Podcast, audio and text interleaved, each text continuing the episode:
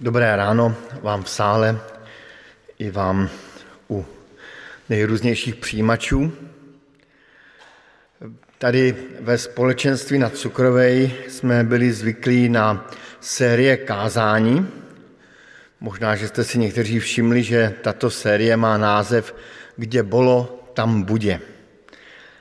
Ten název napovídá, že o žádnou posloupnost a návaznost témat se nejedná Prostě kde bylo, tam bude. Je to výběr biblických příběhů, které mi přišly vhodné do doby, ve které žijeme. Ale pokud by vás nějaká souvislost mezi těmi kázáními napadla, bude to pro mě milé překvapení a určitě mi to povězte. Máme před sebou krásný příběh o nasycení zástupů. Odehrál se na břehu Galilejského jezera. Ehm, na, na, na břehu toho jezera je eh, kostelík, kde eh, na zemi je taková, eh, taková mozaika, slavná mozaika, kterou vidíme i na obrázku. Právě je tam těch pět chlebů a dvě ryby. Ten příběh nám, aspoň mám za to, má, má nás přivést k poznání, že Bůh, ve kterého věříme, je živý Bůh a že Kristus, ve kterého věříme, měl a má dodnes eh, pozoruhodnou zvláštní moc. Za Ježíšem se zhromáždilo pět tisíc mužů a k tomu ženy a děti. Tedy je to takový počet, jako má církev bratrská, počet členů na Slovensku i v Čechách dohromady, včetně dětí. A najednou vidí, že je pozdě, lidé mají hlad. A tak učedníci navrhují Kristu, propust je, ať jdou do okolních statků a vesnic a nakoupí si jídlo. Vždyť nemají co jíst. Tedy učeníci nabízí jasné a logické řešení. Je tu mnoho lidí, mají hlad, jsou unaveni a jdou domů nebo do okolí. Ta Kristova odpověď je taková úsměvná a zřejmě schválně šokující. Dejte jim vy najíst. Vy a nikdo jiný. Vy jim dejte najíst. Učedníci to moc nechápou a odpovídají Kristu, to máme jít nakoupit chleba za 200 denárů a dát jim najíst? Tou větou říkali něco ve smyslu, to si máme vzít svůj roční plat a nakoupit jídlo? Těch 200 denárů to byl zhruba roční plat. S takovým jemným, eh, humorným nádechem by se dalo, dalo taky říct, to máme jít vyloupit banku, abychom nasytili tento zástup? To prostě naprostý nesmysl. V síle té družiny učeníků nebyla žádná šance ten zástup nachytit. A Kristus pokračuje v té své takové jemné ironii, takové boží ironii, Dál. Posílá je udělat inventuru zásob. Ta inventura je poměrně velmi rychlá, protože mají jenom pět chlebů a dvě ryby.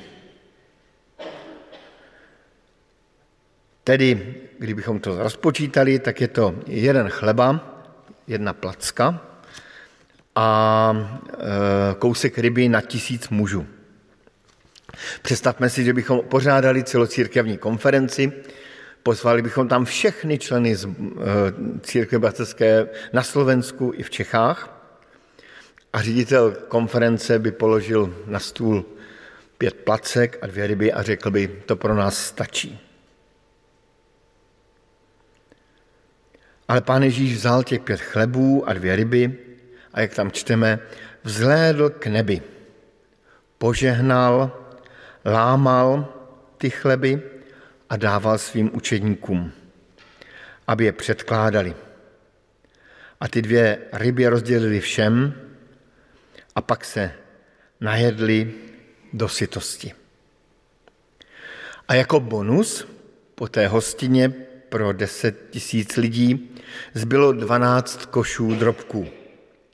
Tedy pokud bylo učedníků v tu chvíli 12, odnesl si každý domů košík z drobky jako výslužku pro rodinu. V podstatě fascinující příběh. Co se z něho máme učit? Co nám dnes skrze ten příběh Pán Bůh chce říci? Dovoluji si eh, nabídnout několik takových postřehů praktických pro dnešní dobu. Když se vrátíme na začátek příběhu, tak eh, učedníkům bylo úplně jasné, jak se mají zachovat. Měli jasné, logické, reálné řešení. Ať jdou domů, ať se nají. Takový něco, co bychom zejména u nás probuzeneckých nebo evangelikálních křesťanů nazvali aktivismem. Máš problémy, začneme je řešit. Máš psychické problémy, máme tady ve sboru dobrého psychiatra. Nemáš peníze, jsou různé úvěry, banky, granty, seženeme. Jsi nemocný, mám dobrého známého lékaře na Kramároch. Vede si církevní společenství špatně, vyměníme kazatele za lepšího a všechno bude dobré. Mám za to, že právě do toho našeho aktivismu, který nás vždycky napadá, a mě napadá také, mám problém, jdu ho řešit, tak bychom měli vždycky nechat zaznít ta Kristova slova, tu jemnou ironii. Dejte jim vy najíst. Běž a ty to vyřeš. Tedy dej jim to, co máš. To třeba málo, co máš, a já požehnám. Učedníci to tehdy udělali, uvěřili Kristu a rozdávali chleba. Možná, že si říkali, kdy už dojde, kdy už, kdy už přestane ten nepřetržitý proud chlebu. A on nepřestal. Můžeme si připadat, že jsme chudí, že nemáme do zkušeností, schopností, dovedností víry, ale Kristus stačí všechno to málo, co máme. Všechno, ale to je důležité, všechno to málo, co máme. Vzpomínám si, jak jsem měl rozhovor s mým učitelem na teologickém semináři, byl to američan, Ehm, a eh, on, já jsem mu vyprávěl o tom, jak mám v dorostě eh, chlapce, který je tak napůl Čech, napůl Žid, a to židovství v něm tak jako ožívá a dává mi spoustu různých otázek na pomezí křesťanství a židovství. Já jsem vlastně nevěděl ani, co židovství je. A ten můj učitel s takovým typickým americkým přístupem řekl, má otázky ten chlapec, proto seš tu ty a jenom ty, abys mu na ně odpověděl. A já jsem musel začít hledat něco o židovství. Dejte jim vy najíst. Podobné výzvy dejte jim vy navíc, navíc najíst jsou před námi. Máme málo peněz, co s tím uděláme? Sám vzpomínám, že nejkrásnější svatbu, kterou jsem kdy zažil, tak byla u jedné z nejchudších rodin, která, která mm, se přiživovala tím, že vybírala různé věci z popelnic, z odpadkových košů. Ta svatba byla jak pro oči krásná, tak i pro duši krásná. Prostě dokázali z mála udělat strašně moc. Možná je před námi úkol sdílet evangelium se svým spolupracovníkem, kamarádem. A vůbec nevíme, jak na to. Možná budeme koktat. Možná, že se do toho zamotáme. A možná právě to, že se do, budeme koktat a že se do toho zamotáme, bude tomu našemu sousedovi příjemné a milé. Protože i on koktá a i on se zamotává do vlastních myšlenek. Možná máme pocit, že máme před sebou už málo života. Dodnes vzpomínám, jak jsem volal eh, své lékařce v České Třebové, když jsem sloužil eh, a přemlouval jsem ji, aby se stala mojí lékařkou. Byla to žena před důchodem. Dodnes vzpomínám na její slova. Pane inženýre, já pro vás už nejsem perspektivní. Nakonec byla celých deset let mou lékařkou Chvála pánovou jsem jí moc nepotřeboval, ale pomohla mi v jiných věcech, v rodinných věcech, když jsme měli těžkosti v rodině. A byla vynikající lékařkou. Myslela si, že pro mě není perspektivní. Dodnes na ní rád vzpomínám. Možná, že máme před sebou úkol nějak vychovat děti ve víře. A zase nevíme, jak to dělat jak, jak, jak to předávat, co říct, co neříct. A tak se nějak snažíme, aspoň s tím málem. A tam je krásný ten verš, který jsme četli ze Zachariáše. Kdo by pohrdal dnem malých začátků? Na začátku jenom pět chlebů, dvě ryby. Možná pár ukoktaných slov.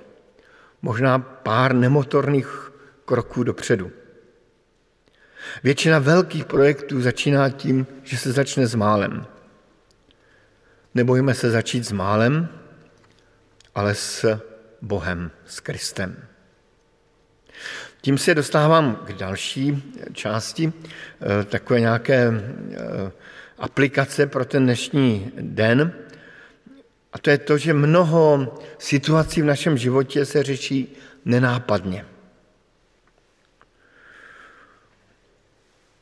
Učedníci to málo, co měli, těch pět placek a dvě ryby dali Kristu, on žehnal a rozdával je a vracel jim je.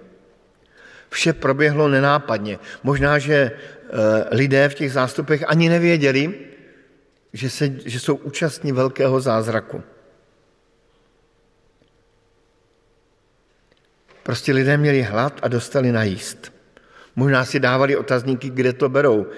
Ehm, odkud to ten Ježíš vytahuje, že má nějaký bezedný pytel. Ale možná na konci jim došlo, že byli účastní obrovského zázraku. Možná jim to postupně během té, během té večeře docházelo. Tak tomu bývá i ve zbožném životě. Člověk se snaží, dělá, co může. A připadá mu, že udělal málo, že všechno proběhlo celkem nenápadně.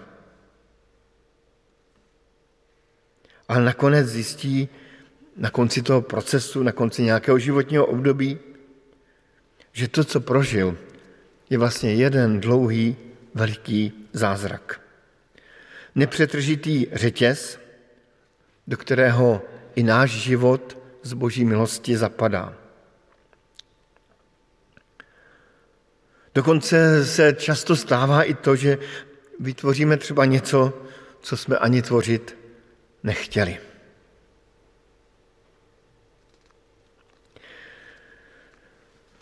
Jak k tomu dojde? Teďka řeknu takovou zbožnou větu. Je potřeba to, co máme, vydat Pánu Ježíši Kristu. Ehm, tak to udělali učeníci. To, co měli, dali Kristu.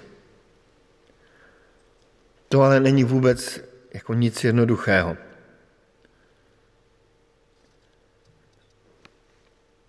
Nám z toho plyne, že, že každý úkol, který máme před sebou, začíná modlitbou. Stišením se u nohou Kristových pokorným jakýmsi skloněním se před tím, který má mnohem větší moc. A tím, že vydáme všechno do jeho rukou. Lidé si často, ehm, a křesťané často podléhají takovému pocitu, že si vystačí sami, to je první varianta, anebo přesně naopak, si lidé rádi jakoby hýčkají, hladí svoji vlastní neschopnost. A tak si to užívají. Já jsem ten neschopný křesťan, který nic neumí.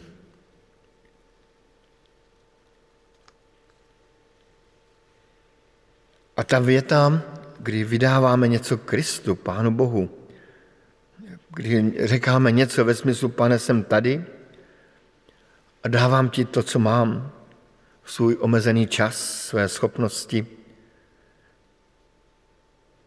ta je velmi důležitá. A nemá být pronesena formálně, ale má být pronesena velmi osobně.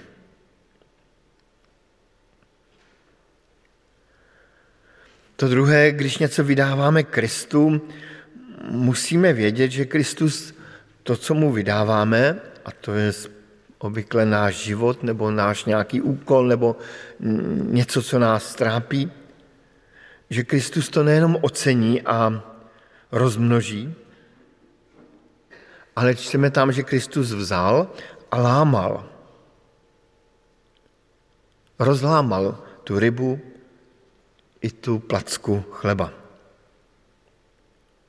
Ano, Kristus může právě tím, že mu něco vydáme, naopak rozbíjet naše sny, naše představy, naše úkoly.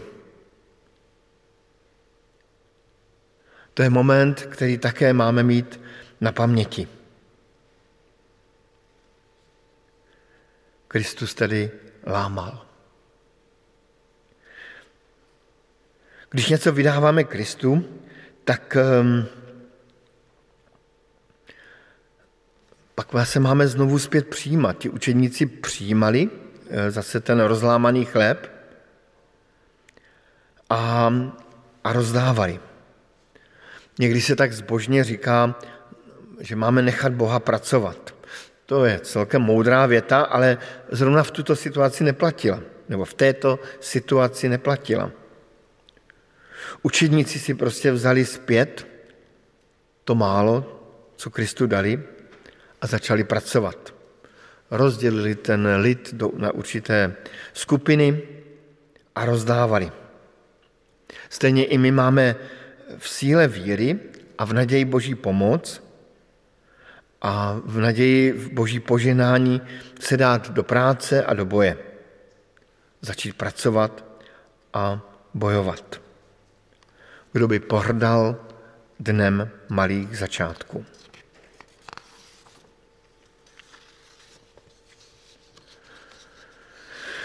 Jak jsem řekl, dnešní příběh nás ve k pozvání, že Bůh, ve kterého věříme, je živý Bůh a že Kristus, ve kterého věříme, měl a má dokonce pozoruhodnou moc.